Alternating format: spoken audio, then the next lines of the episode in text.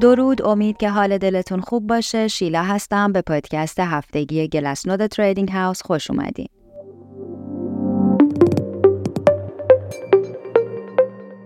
در هفته چهارم سال 2024 هم شاهد ادامه رویداد فروش در خبر بودیم.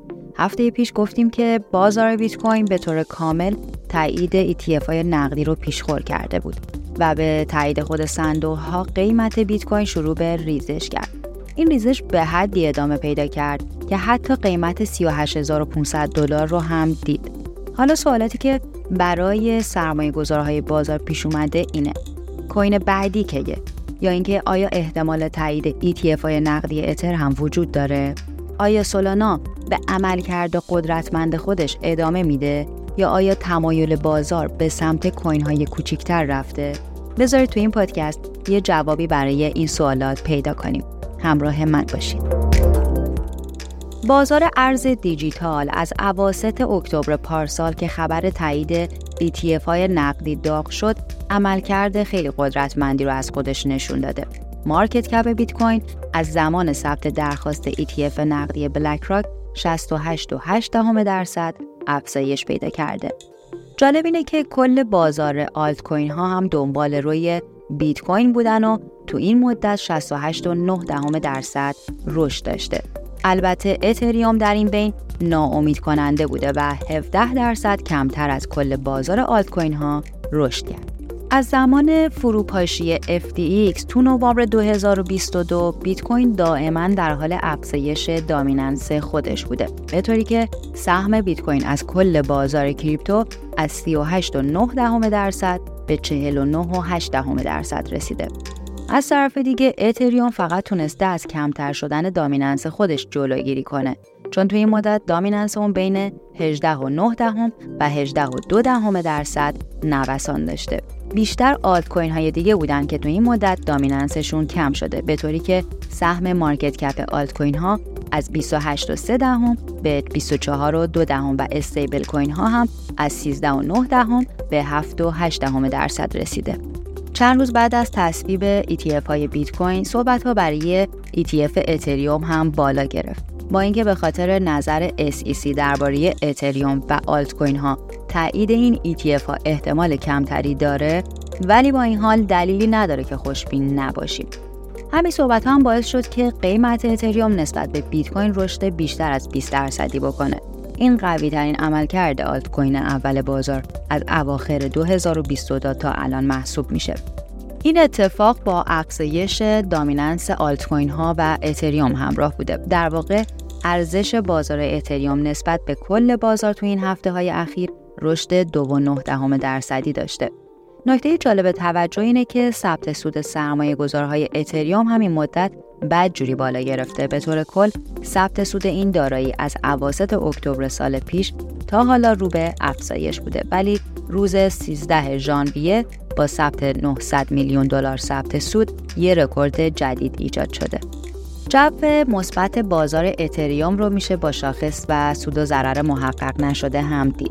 نسخه STH های این شاخص به تازگی از سطح 25 صدم رد شده که از نوامبر 2021 تا امروز بی سابقه بوده. این یعنی خوشبینی داره به این بازار هم برمیگرده ولی از طرفی به معنی یه مکس هم هست. چون تاریخ نشون داده که این اتفاق باعث ثبت قله های موقتی و حزم سودهای به دست اومده همراه میشه. حالا که قیمت نقدی اتریوم بالا رفته شاید بهتر باشه که نگاهی به بازارهای مشتقات این کوین هم بندازیم.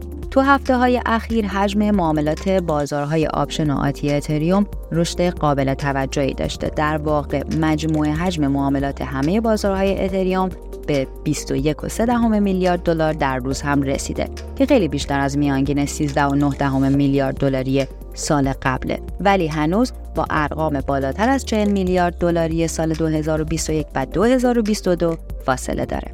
در ادامه می‌تونیم دامیننس اوپن اینترست بازار آتی بیت کوین و اتریوم رو با هم مقایسه کنیم. در ژانویه 2022 سهم بیت کوین 55 درصد بود که تو این دو سال با یه رشد تدریجی به 66 و دو دهم درصد رسید.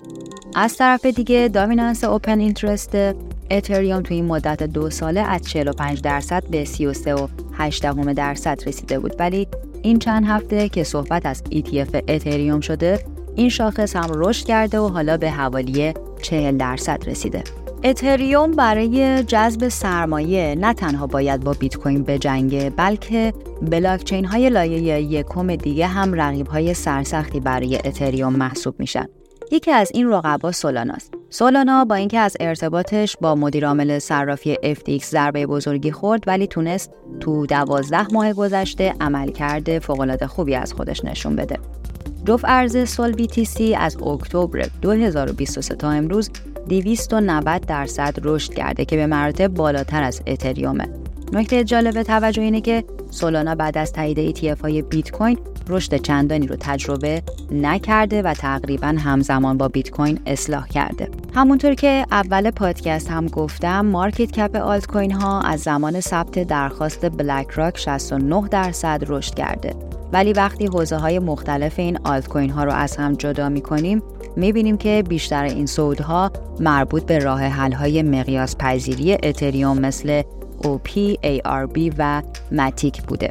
حوزه staking و GameFi هم از سال قبل تا الان عملکرد خوبی داشتن. شروع این اتفاق از عرضه توکن آربیتروم تو مارس 2023 بود.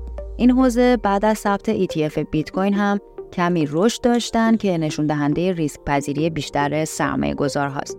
با این حال تو چند هفته گذشته همه آلت کوین ها در مقایسه با اتریوم عملکرد ضعیفی داشتند.